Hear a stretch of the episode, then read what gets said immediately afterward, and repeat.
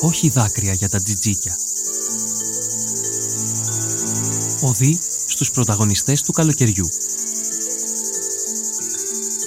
Είναι ένα άρθρο του Βαγγέλη Μακρύ για το Life.gr. Για να μην χάνετε κανένα επεισόδιο της σειράς ηχητικά άρθρα, ακολουθήστε μας στο Spotify, στα Apple και Google Podcast. Είναι τα podcast της Life.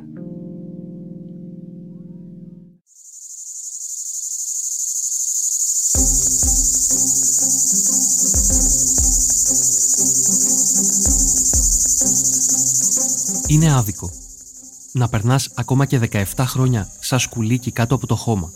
Να βγαίνεις στριμωγμένο με εκατομμύρια άλλους στην επιφάνεια της γης μια ζεστή ανοιξιάτικη μέρα.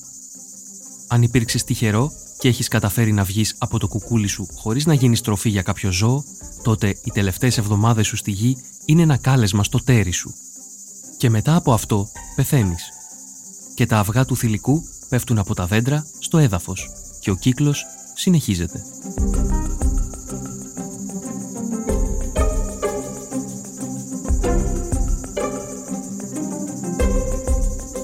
Και το μόνο που μαθαίνουν για εσένα οι άνθρωποι από την υπιακή τους ηλικία είναι ότι αυτό που ήθελες στη γη είναι να περάσεις καλά και να τραγουδήσεις.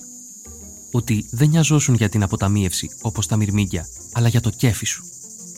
Πού να ξέραμε, μικρά παιδιά τότε, ότι το τζιτζίκι δεν είναι ένας σπάταλος χαραμοφάης, αλλά ένας ετοιμοθάνατος που παρατηρούσε τη σκόνη μέσα στην κλεψίδρα του να πέφτει σιγά σιγά. Ότι όλο αυτό που μας ξεκουφαίνει κάθε καλοκαίρι είναι το κύκνιο άσμα του και το ερωτικό του κάλεσμα. Η καταραμένη μοίρα του που δεν μπορεί να αλλάξει. Ότι είναι δύο ανάσες πριν από το θάνατο. Σύμφωνα με τη Wikipedia, με το τζιτζίκι είναι συνδεδεμένος και ο μύθος του Τιθονού. Ο Τιθονός ήταν θνητός που είχε γίνει αθάνατος από τους θεούς μετά από παράκληση της Ιούς, η οποία όμως ξέχασε να ζητήσει να παραμείνει και νέος. Όταν λοιπόν ο Τιθονός έφτασε σε έσχατο γύρας, η Ιός, που ως θεά ήταν αθάνατη και πάντα νέα, δεν μπορούσε πια να τον βλέπει. Τότε οι θεοί τον λυπήθηκαν και τον μεταμόρφωσαν σε ένα αζαρωμένο έντομο που μιλά ακατάπαυστα, το τζιτζίκι. Και αυτή όμως η μυθολογική προσέγγιση το αδικεί, σαν να είναι κάτι περιττό και άσχημο που παρακάλεσε τους θεούς για την ύπαρξή του. Ευτυχώς, εκτός από τους μύθους, έχουμε και την επιστήμη που είναι συναρπαστικότερη. Όλο το θαύμα της ζωής χωράει μέσα στα λίγα χρόνια του στη γη. Φεύγει τραγουδώντας και ευτυχισμένο. Μην το λυπάσαι λοιπόν.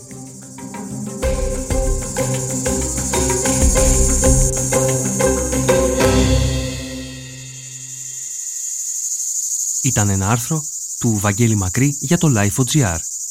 Για να μην χάνετε κανένα επεισόδιο της σειράς ηχητικά άρθρα, ακολουθήστε μας στο Spotify, στα Apple και Google Podcast. Ηχοληψία, επεξεργασία και επιμέλεια Γιώργος Ντακοβάνος και Μερόπη Κοκκίνη.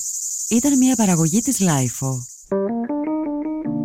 Είναι τα podcast της Lifeo.